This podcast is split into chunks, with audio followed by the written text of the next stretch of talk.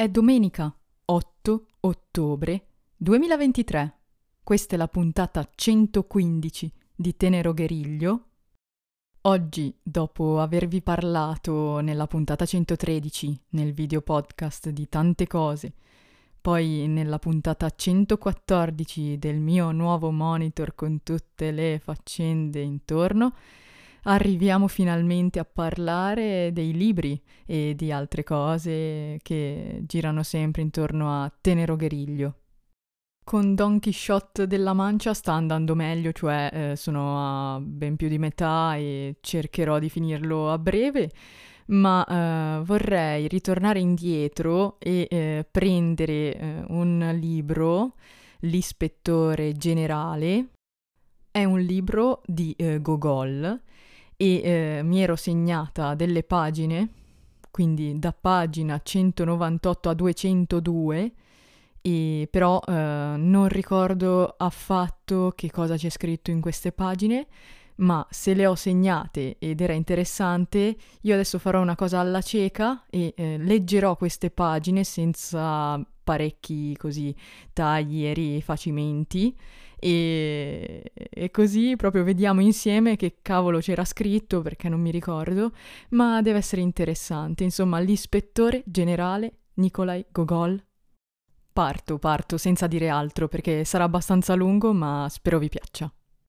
Tra parentesi, è una opera teatrale, quindi avremo questo personaggio che parla. L'autore della commedia uscendo. Ho sentito più di quanto avessi supposto. Che mucchio di svariate opinioni. Fortunato l'autore comico nato in una nazione dove la società non si è ancora fosa in un'unica massa immobile.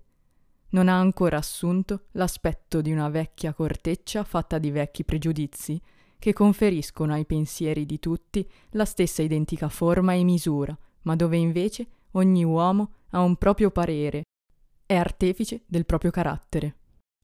Che varietà in queste opinioni, e come dappertutto risplende quell'ingegno saldo, luminoso e russo.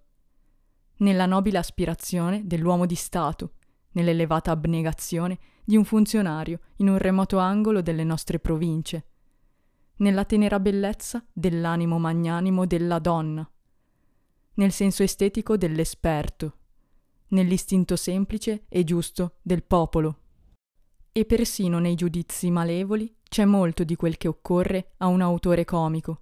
Che insegnamento vivo! Sì, sono soddisfatto. Ma come mai il mio cuore si riempie di tristezza? Strano, mi dispiace che nessuno abbia notato il personaggio onesto della mia commedia. Già, c'era un personaggio onesto, nobile, che agiva per tutta la durata della rappresentazione. E questo personaggio, onesto e nobile, era il riso. Era nobile perché aveva deciso di intervenire nonostante lo scarso valore che gli viene attribuito in questo mondo. Era nobile perché aveva deciso di intervenire nonostante l'appellativo oltraggioso di comico che esso ha procurato all'autore, la fama di freddo egoista, e che ha portato persino a dubitare della presenza di teneri moti all'interno dell'anima sua. Nessuno si è fatto avanti in difesa di questo riso. Io sono un autore comico, io l'ho servito con onore e per questo devo farmi suo difensore. No, il riso è più significativo e più profondo di quanto si pensi. Non quel riso che è generato da un'irritazione momentanea, da una disposizione collerica, morbosa del carattere.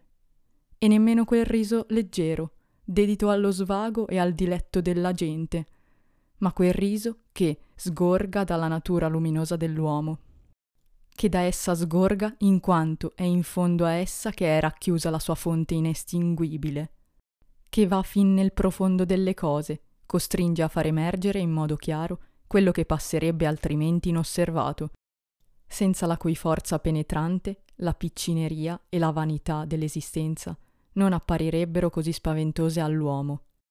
Ciò che è spregevole e irrilevante, accanto a cui l'uomo passa indifferente ogni giorno, non gli si parerebbe dinanzi in tutta la sua forza terribile, quasi caricaturale, e l'uomo non griderebbe con un sussulto. Possibile che esistano persone simili? anche quando, per sua esperienza personale, sa che ne esistono anche di peggiori. No, hanno torto quelli che affermano che il riso provochi indignazione. Indigna solo ciò che è oscuro, mentre il riso illumina. Sono molte le cose che potrebbero indignare l'uomo se gli venissero mostrate nella loro nudità, ma la forza rischiaritrice del riso porta già di per sé a un rasserenamento dell'anima. E chi vorrebbe vendicarsi di un uomo malvagio giunge quasi a riappacificarsi con lui, vedendo derisi i moti più bassi dell'anima sua. Sono nel torto coloro che affermano che il riso non agisce su quelli verso cui è rivolto e che un furfante per primo riderà del furfante portato sulla scena. I discendenti del furfante forse rideranno, ma il furfante di oggi non ne ha la forza. Sente che su di sé è ormai impresso un marchio incancellabile e che la minima bassezza da parte sua è sufficiente a che questo marchio diventi il suo eterno soprannome, e la derisione fa paura anche a chi non ha paura di nulla al mondo. No, solo un'anima profondamente buona sa ridere di un riso buono e luminoso, ma non sente la forza possente di un simile riso. Quel che è comico è vile, dice il mondo. Solo quello che è pronunciato con voce austera, solenne, potrà considerarsi elevato. Ma Dio mio, quante persone passano ogni giorno per le quali non esiste nulla di elevato al mondo. Tutto ciò che non è creato dall'immaginazione per loro è una sciocchezza e una favoletta.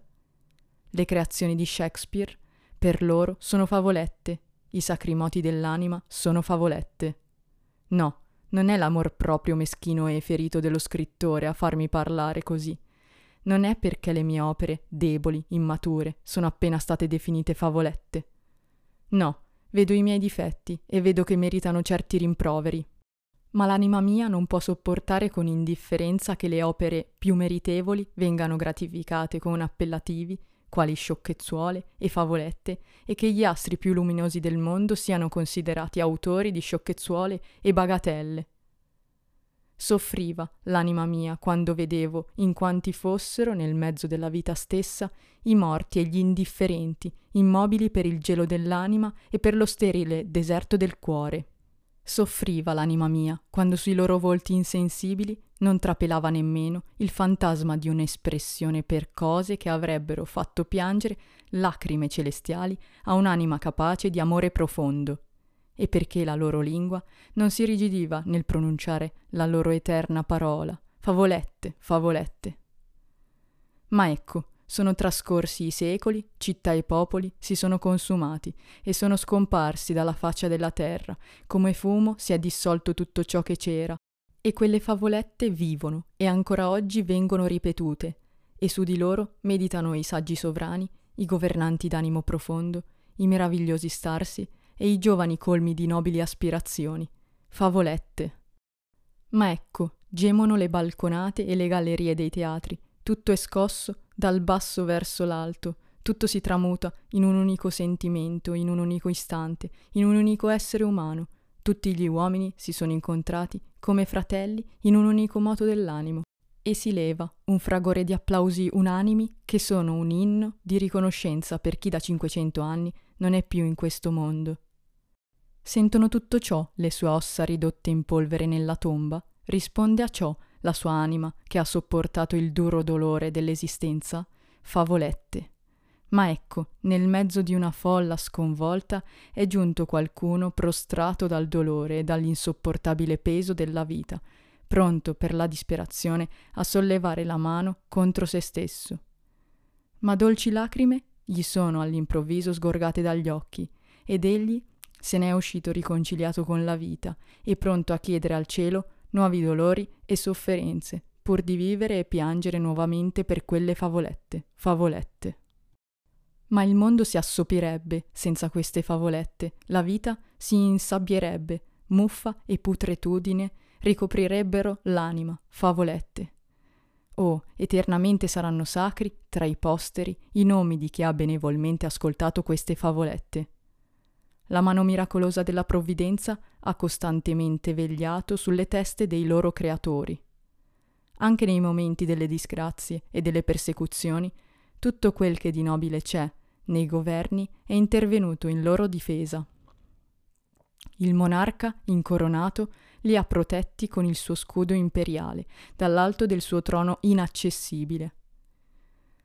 Coraggio dunque, in cammino, e che l'anima mia non si lasci confondere dalle critiche, ma sappia accogliere magnanimamente i difetti che le vengono indicati, senza adombrarsi nemmeno quando le verranno negati i moti elevati dell'anima e il suo sacro amore verso l'umanità.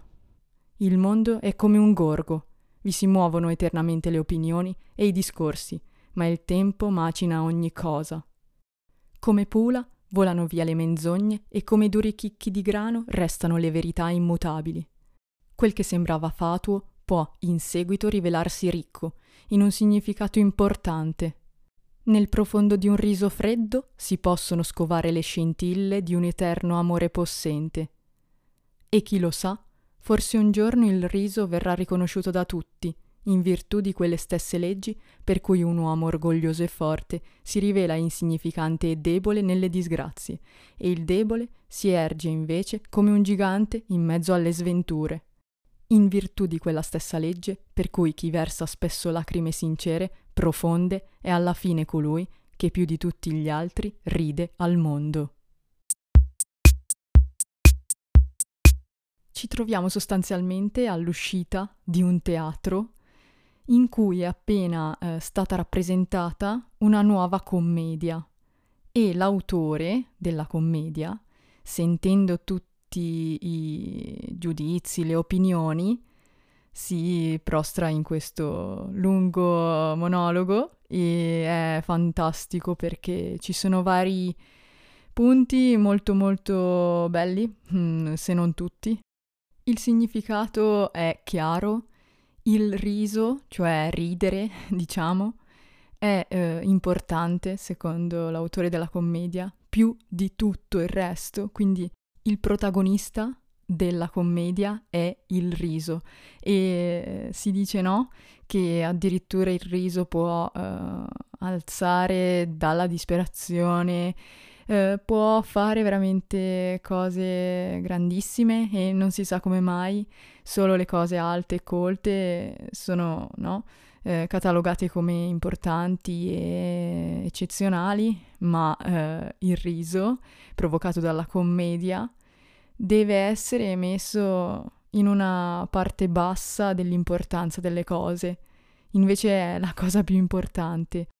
Addirittura se qualcuno fa un'azione scorretta, molto scorretta nei nostri confronti, si potrebbe pensare che appunto avremmo solamente diritto e bisogno di avere, diciamo, no, un risentimento verso questa persona, ma alla fine, come si dice nel testo, il furfante viene deriso perché le sue azioni inutili e stupide sono così, sono da lasciare lì e da deridere. E quindi anche il furfante stesso, che non ha paura di nulla, in realtà ha paura del riso e di tutto il giudizio che si avrà di lui, della derisione che si avrà di lui. Poi è bello quando dice che se un'anima è buona e grande e ha un cuore, allora può ridere davvero dentro e profondamente, e no, veramente. Invece le anime, quelle oscure e sbagliate, che vogliono così ostacolare gli altri, far del male, non potranno mai ridere e illuminarsi grazie al riso in una maniera così bella come invece le anime buone possono. Vi devo dire la verità, mi ero scordata totalmente di questo pezzo. Rileggerlo e riscoprirlo è stato molto molto bello, me l'ero segnato per un motivo ovviamente, ma mi ha stupito anche che qualche puntata fa dicevo, o meglio forse la scorsa puntata, dicevo che è importante, no, prenderla anche sul ridere, perché non c'è molto altro altrimenti, e è una cosa che mi viene molto bene nei video podcast, quindi ho voluto specificare che insomma è importante il riso e quindi noi oggi parliamo di questo, è eccezionale. Vi consiglio assolutamente questo libro, L'Ispettore Generale di Nikolaj Gogol', e tutti i libri che leggo ovviamente li trovate nella sezione books del mio sito. Ora passerei ad altri contenuti che vorrei così consigliarvi. Allora, innanzitutto su Apple TV+, adesso sto guardando The Morning Show, la stagione 3 che è uscita adesso che sta uscendo ancora con le puntate e così, molto bella come serie. Poi avevo anche guardato Prehistoric Planet 2, quindi il 2 questo documentario a puntate che diciamo avevo condiviso già nella puntata 84, mi dice il gobbo, molto molto diligente, nella puntata 84 avevo detto di Prehistoric Planet 2 e invece, nella stessa puntata avevo consigliato Physical, quella serie, anch'essa insomma molto molto bella secondo me, molto diversa, molto provocatoria e mi piace. E mi è piaciuta anche la stagione 3, quindi Physical 3, sempre su Apple TV+. E non ho altri contenuti in realtà, quindi di questo tipo di serie TV siamo messi così. Ovviamente troverete tutti i link di queste serie TV che ho nominato, ma anche, un link carinissimo di un contenuto diverso, cioè un sito che voi aprite e si chiama Deep Sea, diciamo. E cos'è questo Deep Sea? Si scorre andando nelle profondità degli oceani, no? E quindi si trovano man mano che si scende nella profondità le varie specie che ci sono a una tot distanza profondità, diciamo meglio. E è assurdo quante specie ci sono e stanno cercando insomma di catalogarle tutte e ogni volta trovano qualcosa perché è veramente profondo e vi stupirete se scorrerete con il vostro smartphone, diciamo, questo sito andando giù cosa c'è, perché è assurdo. Poi ci sono dei punti in cui non c'è nulla e poi ritornano ad esserci cose, è impressionante. E comunque vedrete che nel finale sarete sorpresi perché non vi aspettate quello che succede nel finale, insomma. E questo è un link che in realtà è stato condiviso su digitalia. I miei amici di digitalia sono sempre fantastici e li seguo sempre, però questo link qui dovevo rubarlo a il doc, conduttore, e saluto anche tutti gli altri conduttori se mai ascoltano questo casino che io produco, però mi sa di sì qualche volta, insomma si fanno un po' di pazienza e vengono anche qua giù. E a proposito di giù, io potrei essere in uno strato profondo del deep sea, però ci sono, e quello è l'importante, no? 19 minuti, sono stravolta perché leggere un libro così... Poi, mamma mia, la scrittura non è semplicissima, comunque è un po' stressante. Poi sì, quando registro di domenica pomeriggio, sono un po' così. E quindi abbiamo quasi finito per oggi, perché vi ho detto tutto. Ho un link lì che mi guarda di Vendrame, un video sulla longevità, ma ne parlo molto bene. La prossima volta magari me lo rivedo anche, perché non è che me lo ricordi molto, ma infatti ve lo accenno giusto così, però era già chiaro che lo dovessi fare la prossima volta.